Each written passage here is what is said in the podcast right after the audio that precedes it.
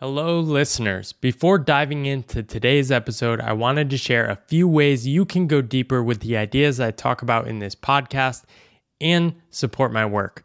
The first is my book, The Pathless Path, which many of you have probably already heard about, but if you haven't purchased it already, I really think you'll love it. The second is the Pathless Path community, which I just opened up as a one time pay what feels right access fee. And in that group, you can meet hundreds of other people from around the world on unconventional paths like me. Finally, I'm working on a second book, tentatively called Good Work, which is going to explore my deeper relationship with work and how that led to a lot of the transformations in my life. You can follow along in my newsletter, Pathless, which you can also find a link to that in the show notes if you want to learn more about that. Without further ado, let's dive into the show. Welcome to Reimagine Work, a podcast dedicated to questioning our modern conception of work and its role in our lives. I'm your host, Paul Millerd, and I have conversations with philosophers, authors, creators, freelancers, and vagabonds who are trying to make sense of this question in their own lives. Join me while I try to navigate the emerging future of work. If you'd like to read more of my writing, explore this podcast, or find ways to work with me, you can go to think-boundless.com.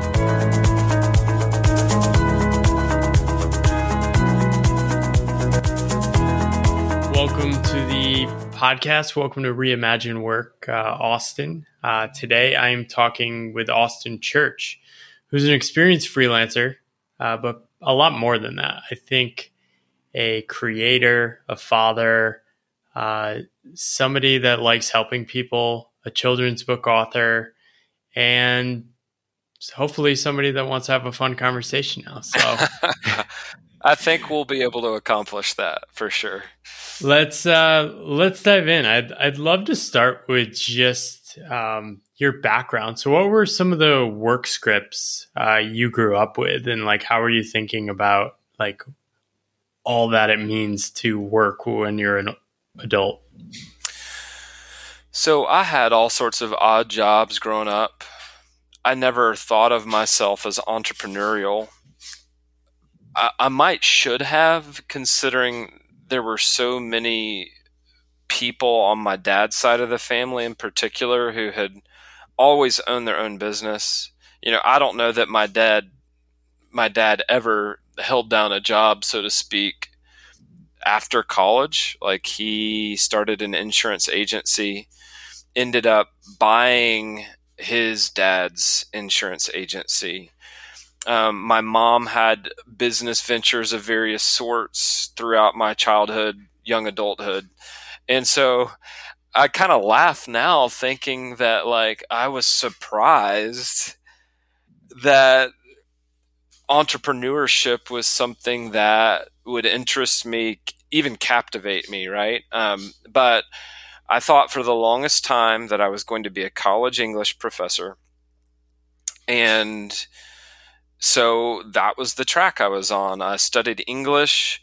I taught high school English for a year, realized that wasn't for me. And so I took the GRE, applied to grad schools got into one, moved from Nashville, Tennessee, where I grew up, to Knoxville, Tennessee, where I, I still live.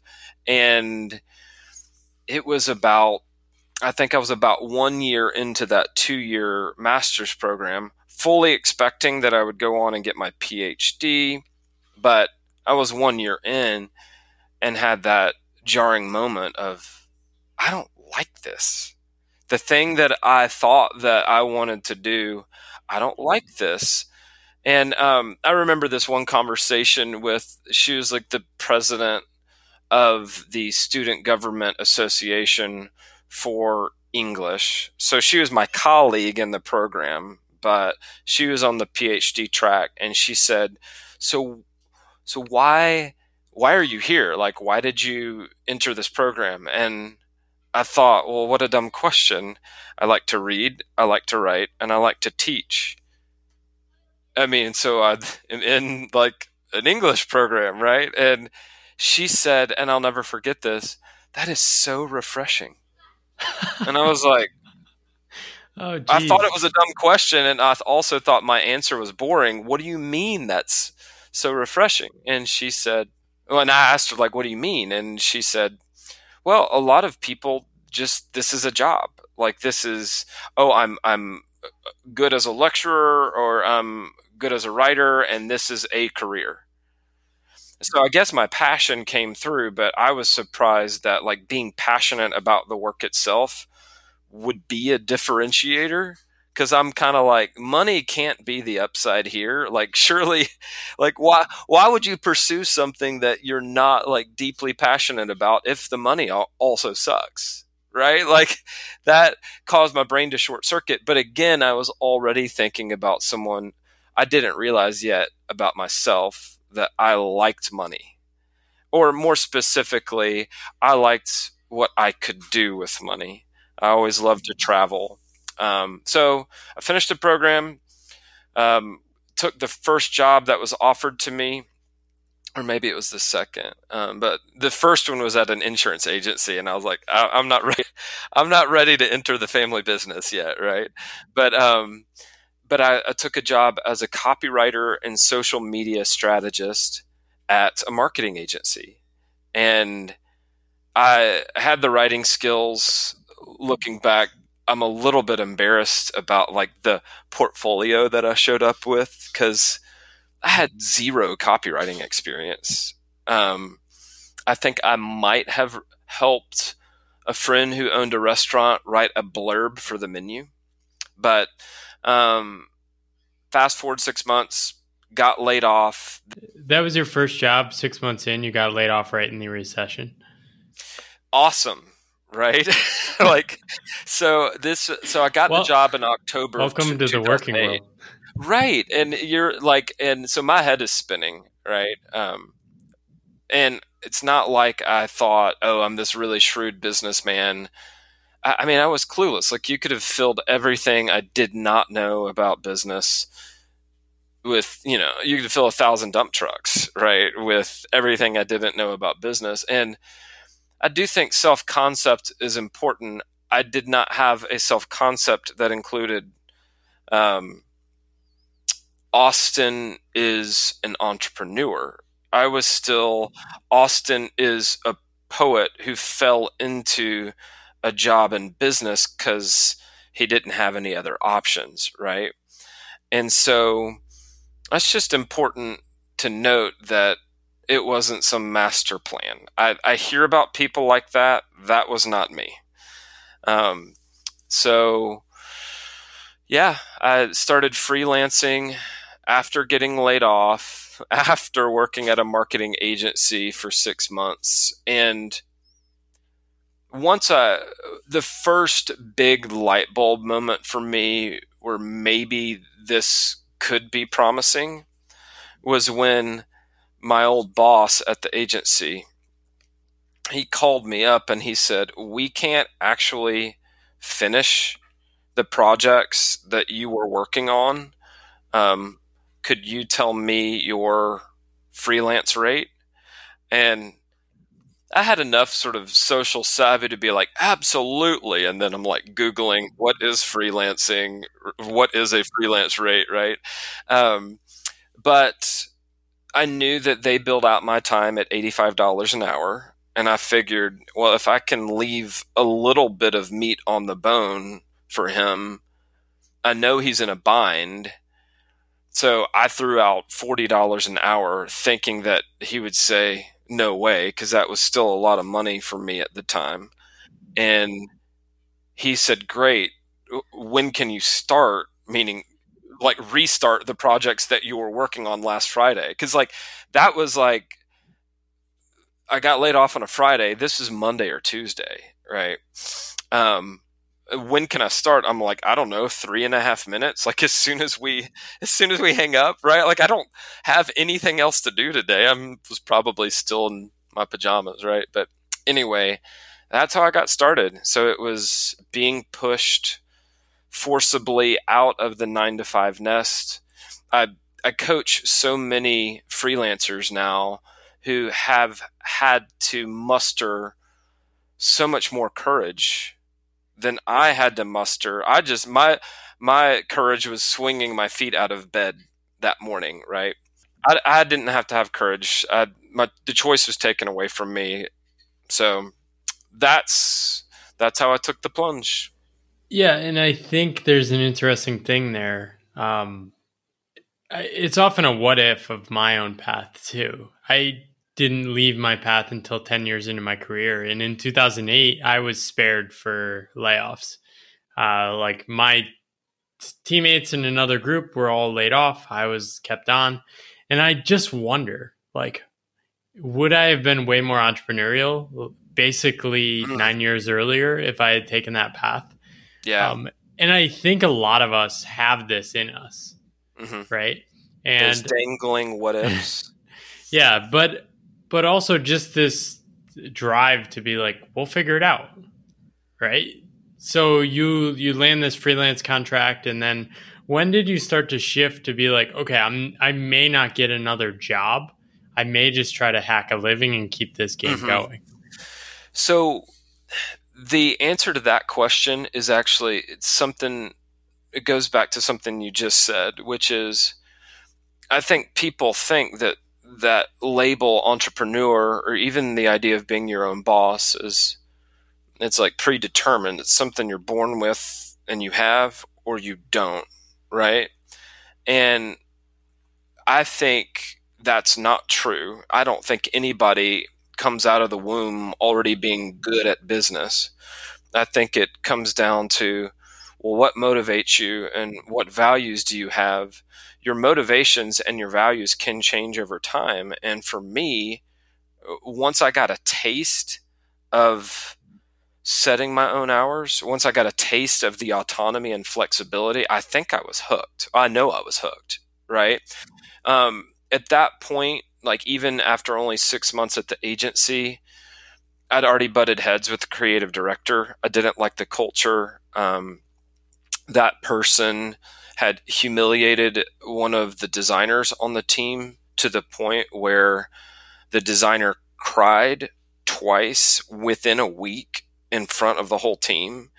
And I got bullied a lot in middle school, and I just can't. Like in those situations, there's something that comes out in me, good or bad. But I went to the principal of the agency and just said, if this is that kind of place, we need to go ahead and begin planning my exit because that's not okay with me. And I don't want to make myself out to be like some sort of courageous person. It was more just triggering for me, perhaps, than anything. Um, creative director came to me and was like, How dare you go above my head? And I was like, You never listen to a word I say. So why would that situation have been any different? Um, good news is, creative director left me alone after that. I wasn't an easy target. Bad news is um, I just had seen these things in the culture, and so I think I was my time there was always going to be limited, right? Yeah.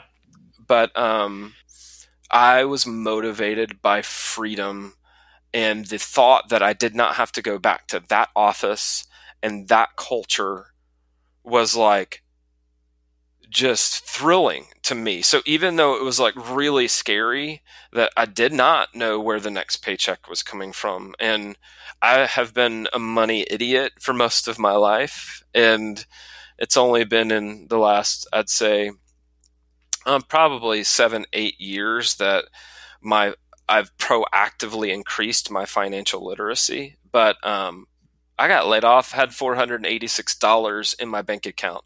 $486 seared into my memory because I just felt stupid, right? Like, oh, I should have planned better.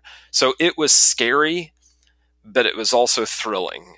And so, how did I know when this path like uh, you know hey this path could be could be for me. Maybe i could hack together a living here. Um, it was that. It was being surprised at how relieved and excited I was, even though I had things to be scared about.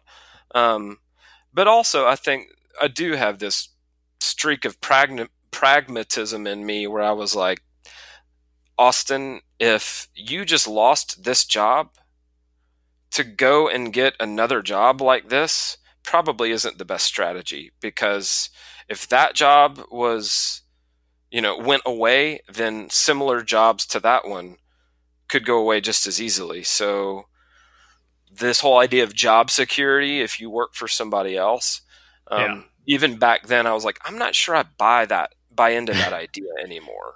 You know? Yeah, I, I think what you experience too is just this this autonomy, this oh my gosh, I can carve out my my own time, commit to things, figure out what I want to work on over the long term. How long did it take for you to start thinking about that as the game you were playing? Six months. So I landed uh, at the time, my monthly living expenses were, I think, around eleven hundred dollars. I was Knoxville's not an expensive place to live, and I was single, and I had a roommate, and so, but fast forward, you know, six months from, you know, April, early May of 2009 to November, and through a series of events, I actually landed a. It was I, I need to go back and check. It was either twenty eight hundred dollars a month or twenty nine hundred dollars a month. But my first legitimate marketing retainer, which more than covered my monthly expenses, but like, so I was netting, let's say, 17, 1800 bucks a month. And suddenly it was like, wait, this isn't just fooling around. Like, I have freedom here. I, to some degree, I do have a little bit of say over who I work with, right? Um, but this is just better. This is better, you know? And this idea that, oh, well, if, if I stay a freelancer, I'm somehow taking a pay cut or I'm giving up security or safety or predictability. That's true. The predict, particularly the predictability, that's true to an extent. But within six months, the benefits had started to outweigh the drawbacks. And that, I think, is when I, I got excited. I'm like, oh, well, this could not only be like survivable, it could be sustainable. Yeah, for many people, there's that initial phase of just needing to either land a bunch of clients, make a certain amount of money, or uh, get that retainer project mm-hmm. that gives them a floor. And then they can start yeah, thinking, bolstering. Oh, yeah. Yeah, then the, then the game really shifts to okay, what do I want to do over the long term? How do I design in new projects that expand me and push me and motivate me, um, keep me creative? Mm-hmm. And it seems like 10 years later that you've managed to do that. What do you think are some of the surprising or interesting things you learned about that along the way? So I'll I'll give you a few more touch points. I learned pretty quickly that if you show competence, if if you prove yourself capable in this one area, and you've got good rapport and trust with clients, they will often then say, "Well, can you handle this too?" You know, I know you're the copywriter, and well, I mean, and it's a good thing, especially when you you're coming out of like a scary season financially. It's nice when I'm like, you just want to give me more money, and you you, you to some degree will just if it's something that I can't do, you'll, you'll just let me go hire the photographer I want to work with, right? So I eventually kind of grew into project management and was acting like a general contractor on some of these bigger creative projects because I had proven myself capable. Um, and so one thing led to another, and I hired an iOS developer to build a mobile app for me called Mustache Bash. Really dumb photo booth app. Put a mustache on a photo. Um, but it, it's just interesting. Like one thing led to the next, and well, if I can hire a, a web developer, why couldn't I hire an iOS developer? And if I can hire an iOS developer, well, why couldn't I work with like a full stack software engineer and so I eventually co founded a tech startup called Close Up FM, and we made ticketing, touring, and communication software for independent bands. Did that 2013 to 2017, um, then I started a, a branding and marketing studio with a friend, and I wound that up in March of this year, so March 31st. And um, so I've found that like it's lovely to have this curiosity and this love for creative problem solving and to some degree a little bravado that makes me think well i wonder if i could figure that out too and i wonder if i could figure that out too.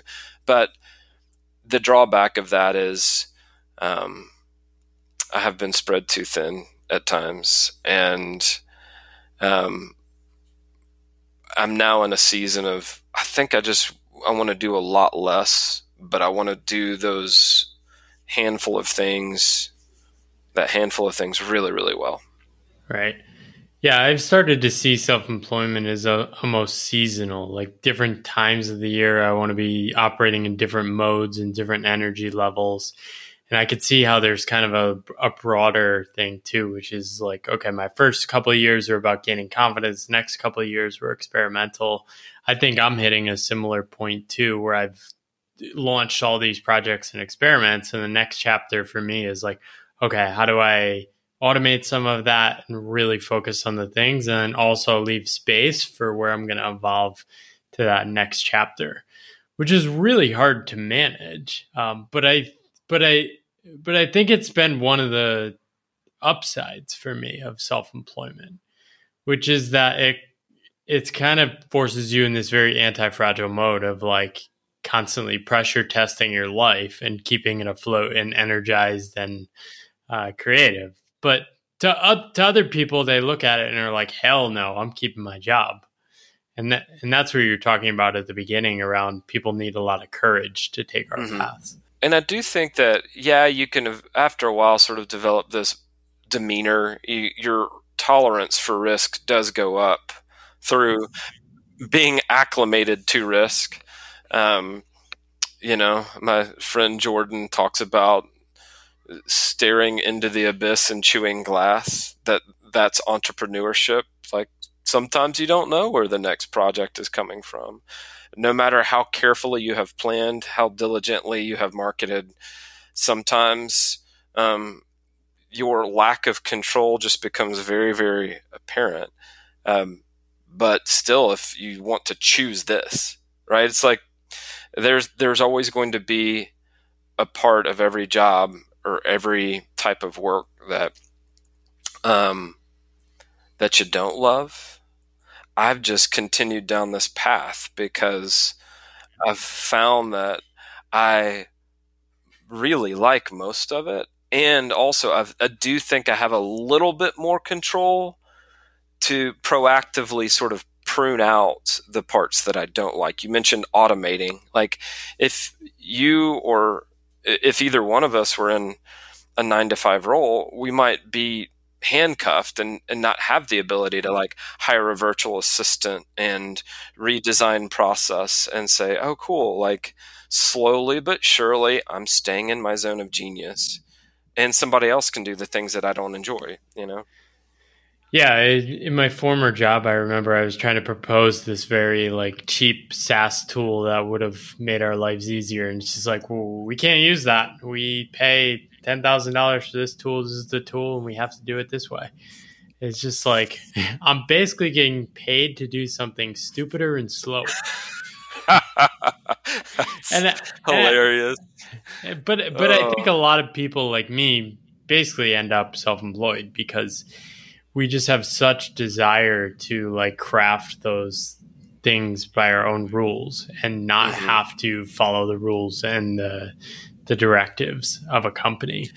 It's addictive to like be your own boss, to make the rules. Um, and if you, like you said, if you are a person who cares about efficiency, if you notice problems, and if you think, well, there's got to be a better way, that's as much a, a trait of entrepreneurship as whether or not you have ever been self-employed you know so well, there's no one to blame too well, that's true That's true. Um, so it's it's been. I mean, it, things change. The game changes when you have kids. We have three kids, but I I ask myself probably every six months or so, like, is this still what I want? And so far, the answer has always been yes. And over twelve years later, answer has always been yes. Yeah, do people push you and say things like, don't you feel like you should get a regular job now that you have kids? Or are people used to you kind of playing in this different mode for a while now? I have I have never gotten that. I don't think anyone has ever not my parents, not close friends, certainly well, you not. said you came from more of an entrepreneurial background. So that's that's probably it. I don't think my uh, either one of my parents would have ever been like, "Oh, like maybe you should just go get a nine to five because they didn't. Um, but you know, I have maybe it's been more self-inflicted pressure where you have a bad week or a bad month, and you look at friends who are doing very well and can clock out like that that's yeah, appealing sometimes. You know, like just be like, oh, like it was a rough week, but 5 p.m. rolls around and I'm not thinking about any of that. Although I don't believe that that's actually true for most people. I think that like situations and anxiety surrounding those situations leaks over into the weekend, even for people who could compartmentalize. I don't think we're nearly as adept at compartmentalizing as we let on. But yeah, um, I think it. I think it used to be easier, right? When you nobody could contact you. That's right. That's now. I can get in touch with you in 17 different ways on Saturday morning, right? Yeah, every hyperactive manager is unconstrained now. um, like a rabid dog at the end of a leash. Oh no, the leash broke. I, they're slacking. You know, they're slacking me on Saturday morning, and I just need to need permission to say sorry. And I, I do th- the book Essentialism by Greg McKeown was really helpful to me because it's just half the time having the language to tell people I'm not available. But what are some of the things that's kept the journey alive for you? Um, how have you thought about friends, um, community, like building your life around your kids? Like, how does that all work, and how do you uh, set it up such that it helps you stay energized? So, I do like people. I think that helps. So, um, I've always sought out f- entrepreneur friends and I think because I started collaborating so early with other freelancers, that helped because, hey, we're working on this project together. We may work on another project together. Um, so I've always had community. I know a lot of freelancers, a lot of consultants and entrepreneurs have loneliness. Um, and I've certainly felt that at times, but I do feel very fortunate in that. I mean, I think about a friend of mine named, he's a client of mine too. Um, his name's Jonathan Longnecker. And early, early on, I mean, this is probably fall of 2009. So my first year, I entered a contest that he and his business partner were running. And, you know, here we are 12 years later, still friends. So, uh, still collaborators, still partners in crime, right? So that has always been um, something that I valued. And then I think this answers your question too. I have always sought out mentors because I think if you like efficiency, and I do, like it's it's normally pretty apparent if you're floundering or just flailing about, right? And um, so I've I've always sought out mentors that I'm like, hey, here's the situation, and they could say, well, here's what I might do if I were in your shoes.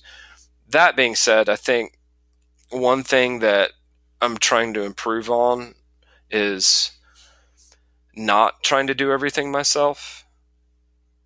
I mentioned collaborators, but uh, actually I had two business partners sit me down at one point. This is 2016 or 2017 and say, You're too independent and you need to ask for help from us more often.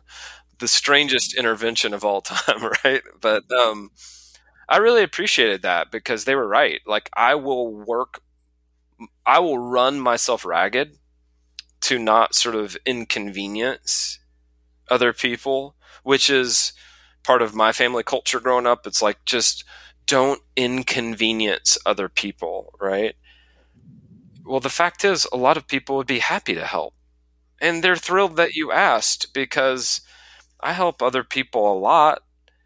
And a lot of people are happy to respond in kind. They're just, please just ask. You know? So I'm, I'm learning to ask faster and faster. And I actually see that as a really strong character trait that I need to nurture because trying to do everything on your own, this idea of fierce independence, it's an illusion anyway, right? You don't refine your own gasoline. So you're already dependent on other people with different skill sets, right? You don't compound your own pharmaceuticals, right? So um, I'm just needing to learn that I need to have the humility to ask for help really, really quickly. Um, I wish I'd known that sooner. Yeah. Would love to dive in to some of the freelancing stuff. So I, I know you coach people on becoming freelancers. I've noticed, and I, I've seen you write about this as well. When people start out as freelancers, they're often very afraid uh, to commit to the path.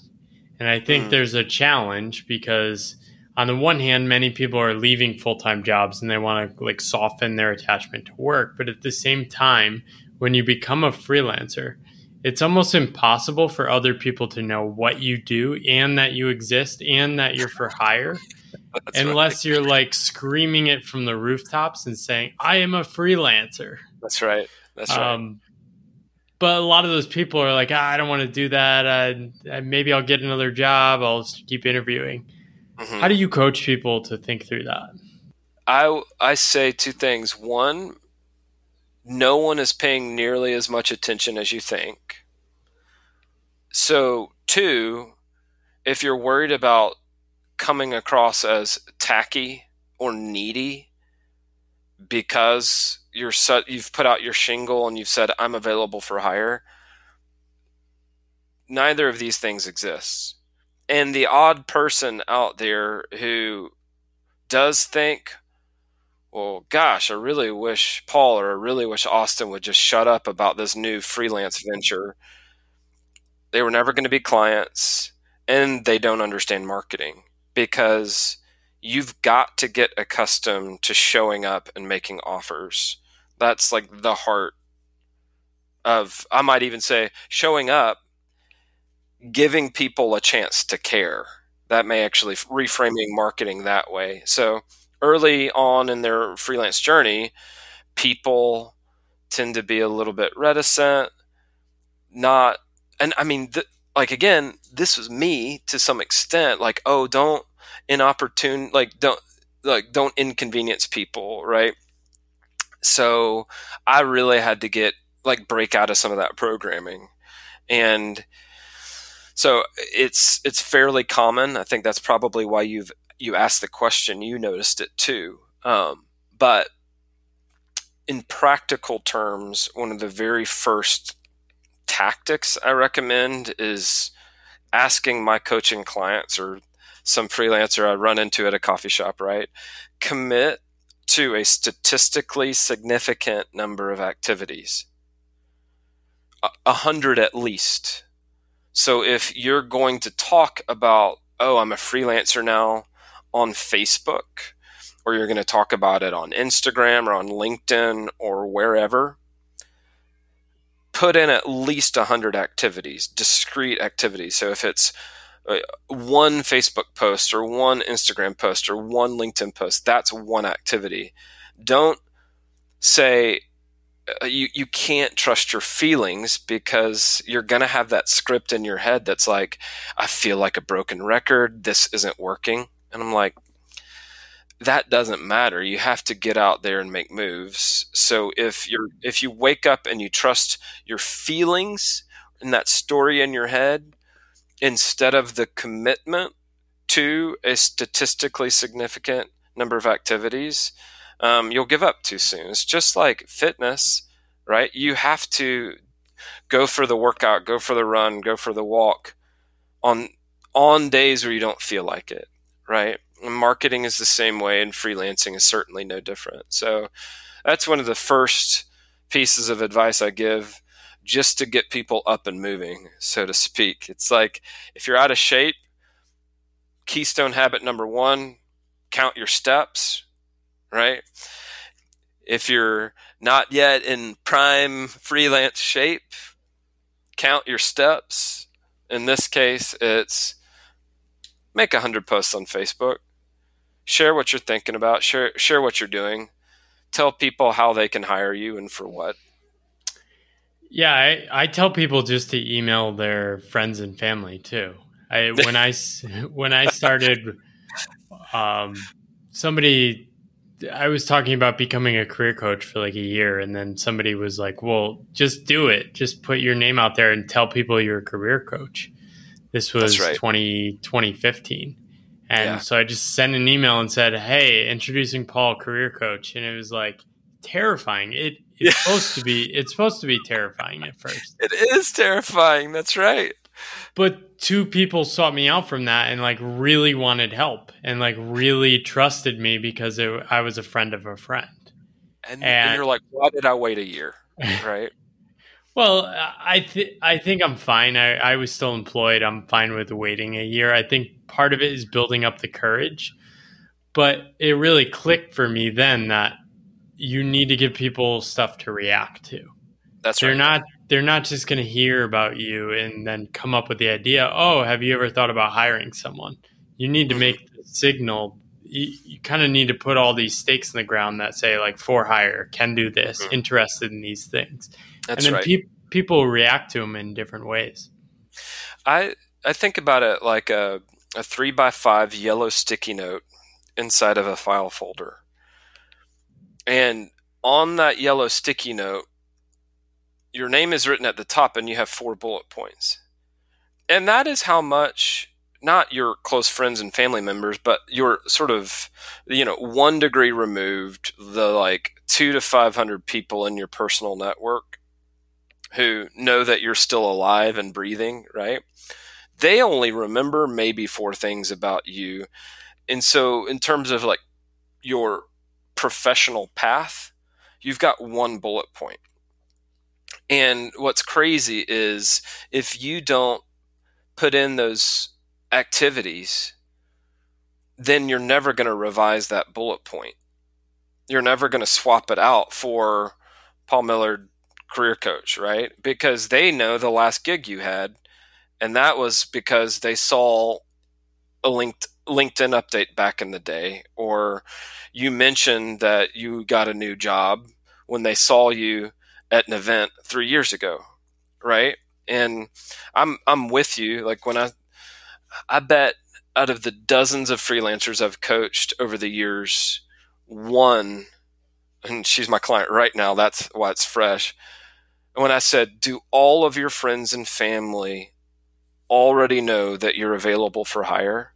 Like only one person has ever answered yes, and that's the place you got to start like if you think about concentric circles, which people are most likely to give you your first shot? It's going to be friends and family, right? Because, like you said, or at least they're one degree removed. They're like, oh, well, this person trusts Paul, so sure, let I want to have a conversation with him about what you know career coaching might look like. And anyway, I you have to, through force of repetition, proactively change the bullet point for all of these people in your personal network so that when they do have a need that you can help with. They even know that you're available for hire. People can't care if they don't know. So, like that idea of giving people a chance to care is that's one of the first things that I teach about marketing because marketing seems really scary. And I'm like, no, just revise the bullet point and give people a chance to care. How have you managed your own evolving identities? Mm. Like you've done a number of different things startup, freelancer, marketing, copywriting, freelancing, book author. Um, how do you kind of manage those and go with the flow into different modes? The short answer is not well. I I sometimes feel disingenuous if I don't tell you everything that I'm working on, except that's just confusing. Right? I had a friend tell me like Austin, like, do you know that anytime we talk, you tell me the latest thing that you're working on instead of the main thing that you've done for years.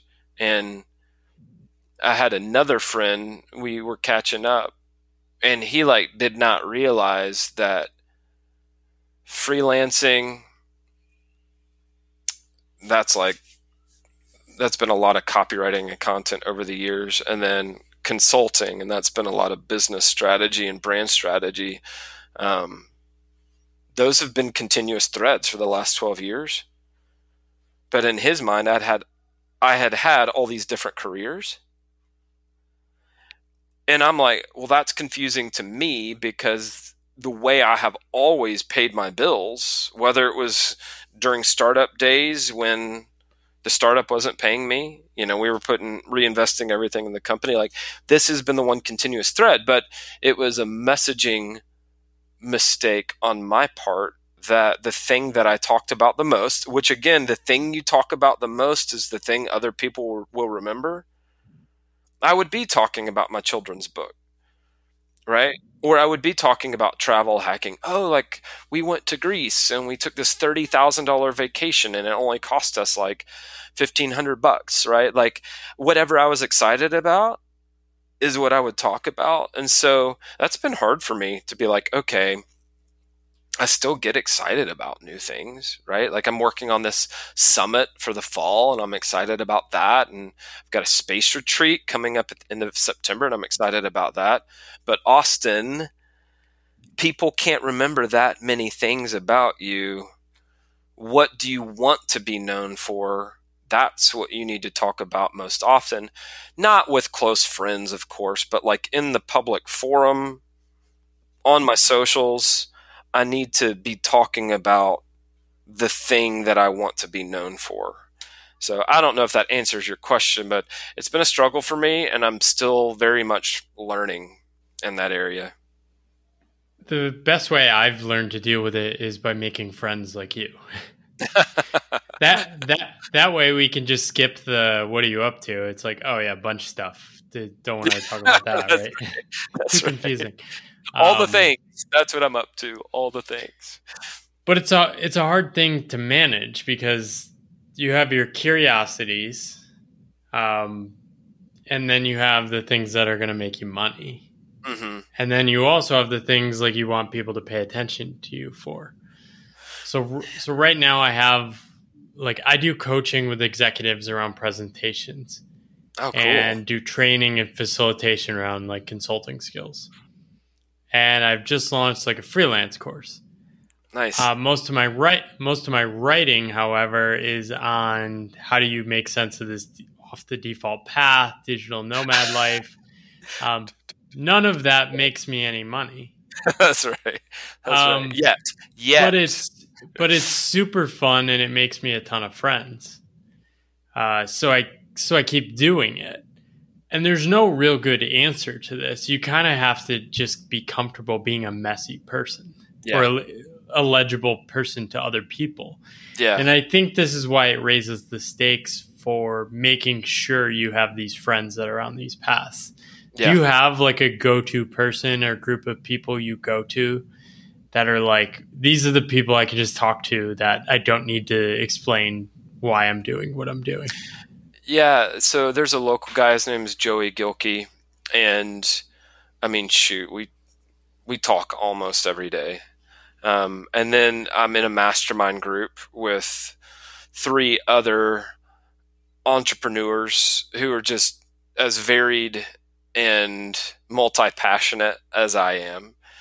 Um, so that's every two weeks, and that's um, that the format is really good. Like we will all do a short ten to fifteen minute check in, and then one person is on the hot seat. Um, of course, I have lots of friends just from different walks of life and that sort of thing. Um, many of them are entrepreneurs too, because I think like attracts to like, and so you know you end up you end up becoming friends with people who share some of your identities, like father, Christian, entrepreneur, even like lover of cigars and bourbon, uh, runner. I love fly fishing, right? I'm an avid reader. I mean, there there's a guy. He's a local restaurateur, and when we get together, we just talk about the books that we've been reading, and so yeah, you're. I think you're right that like have those people in your life who like to geek out. Like I just finished this um, podcast and I spent some time with my friend Andrew, and we just um, we just geeked out on this thing, right? So, but that being said, um, can I comment on one thing just about simplicity? So that is, I'm in this I'm very purposefully cutting things off. Like I'm not doing certain things anymore. I'm saying no. And I did it this morning. Like it's a really cool consulting project with I mean, I don't know. I think they were a billion dollar company. I don't know if they are still, but it's a social platform everybody will have heard of. And it was for user experience strategy, user experience design. And that is something that I have done, but it's it's adjacent now to what I want to be doing. Like if you said Austin, choose anything, what do you want to double click on? It's just adjacent enough yeah that I thought you know, I need to say no. And I think you, I'm sure you've had those moments yeah. where here's the path. Well, it's a and, hard thing to do too because it's it's guaranteed money. You know, you can do it. Compared with just kind of sitting there and waiting, and you really have to have faith that like one, I know I'll figure out something else, and two, I'm guessing there's something more interesting. In That's future. right, and I mean, there's a certain amount of faith required to say no um, gosh, I was writing about this yesterday that like the one bird in the hand is worth two in the bush. That programming runs deep in a lot of us, and we it's called scarcity mindset. It's this idea that well, if I say no to this, I might come up short. And there's another way of, of framing that, which is if I say no to this, that will free me up to pursue things that I care about more deeply and honestly things that I'm better at. And so from time to time I'll take an audit and I'll be like, what am I best at? What do I really want to be doing? Like if money were no object, how would I spend my time? Because I like to work. Most people like to work. Work is so fulfilling when this work is pointed at something that you deeply enjoy, something that, you know, lines up with your natural enthusiasm and curiosity, right?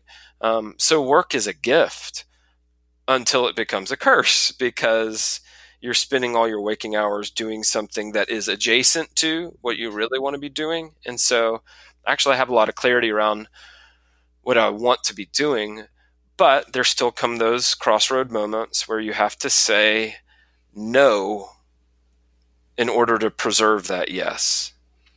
In terms of next steps for you, what uh, what are the projects you're excited about? I know you're trying to trim down what you're working on, how how are you thinking about what you're working on or what you're not working on in this next season or chapter of your journey?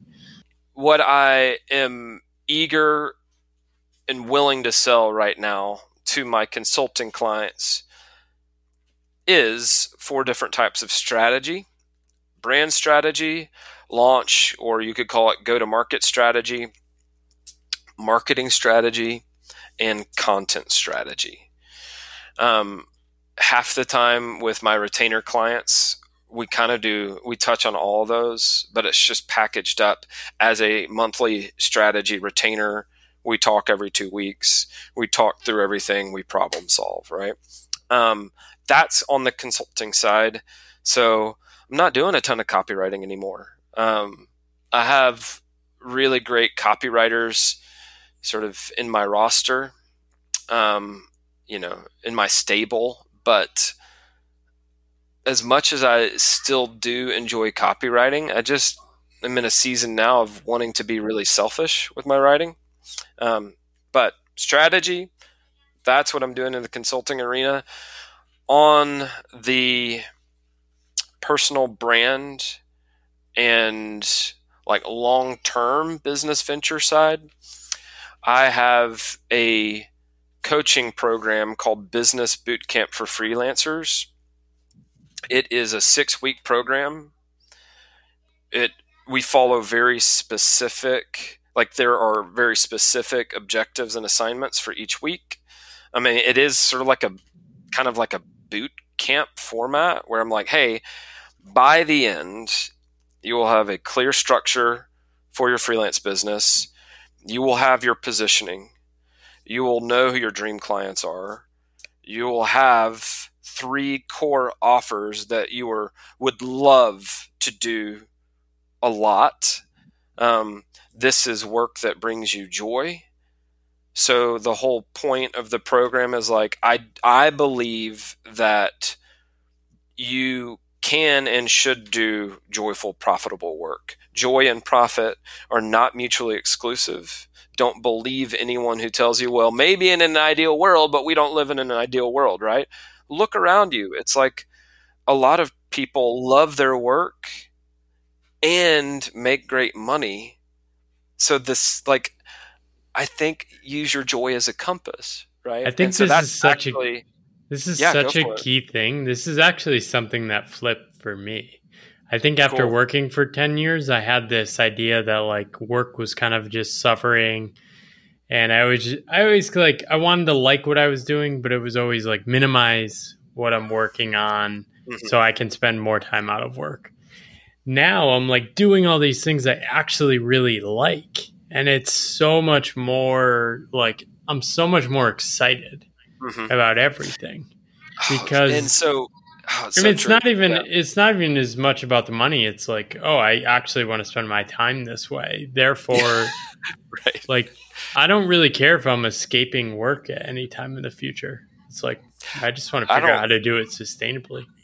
I I love vacations, but I don't really need them anymore. Yeah, like I so love true. I don't having either. new experiences with my kids and friends and my extended family, but I enjoy my work. It energizes me. And one other thing that you touched on that I think is really important, like, and if there's one thought defect that I like helping freelancers I coach upgrade, it is this making money is hard. Well, who told you that? Because there are many, many examples of people who find a way to leverage their passion, their excitement, and they actually like I already already mentioned that strategy feels like cheating to me. Like when people pay me to do strategy, especially if it's like cool people who saw some problem in the world and they're like, I need to do something like mission and cause oriented people, passionate people are typically a lot of fun to work with. So I get to meet these incredible people and help them accomplish something they care about and they pay me to do that. I'm like this is this is more like play than it is like work. So I just wish more people knew making money is hard, if you spend your time on work that doesn't bring you joy. But if you pursue the work that brings you joy, you'll actually have a competitive edge and you'll end up making more money. This assumes though that you're even in a market that like rewards yeah. work ethic and joy. So yeah, I, um, I mean that is that is one advantage of being in the U.S. My wife is Taiwanese, and it's just not the same market opportunities here. But it also right. just yeah. really makes me appreciate having access to the American labor economy. I don't think a lot of so people uh, appreciate that as much. I have a coaching client in. Um, no, she's not a client yet. She's a. We've been chatting about her becoming a client, but she's in Germany, and she was just talking about how different the EU is than the US. But um, but anyway, all that to say, business boot camp for freelancers. Let's scale your most joyful, profitable work in six weeks from now, you're actually going to have a clear, viable business plan. And that is so energizing. All the six figure freelancers I know do the same things. So don't reinvent the wheel. Do that. Use the six P's. Um, and then the third thing is I'm working on a book. It's been awesome. I would be fine spending four or five hours a day writing, and I'm finally closing in on that goal. Awesome. Well, it was great talking with you today, Austin. Where can people find more? uh, Austin L, as in Larry, austinlchurch.com, and Twitter. I'm fairly active on Twitter, LinkedIn too, but start with my website and then say hi on Twitter.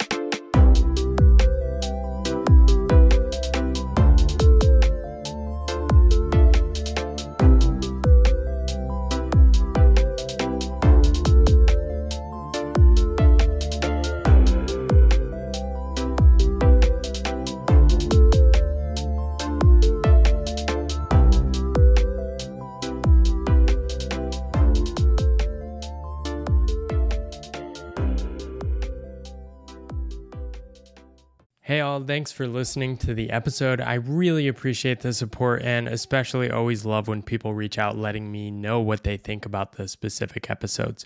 If you want to go deeper into Pathless Path World, you can, of course, check out my book. It's sold, it's going to hit 50,000 soon. I think by the time you're hearing this, it will probably have already sold 50,000, which is mind blowing.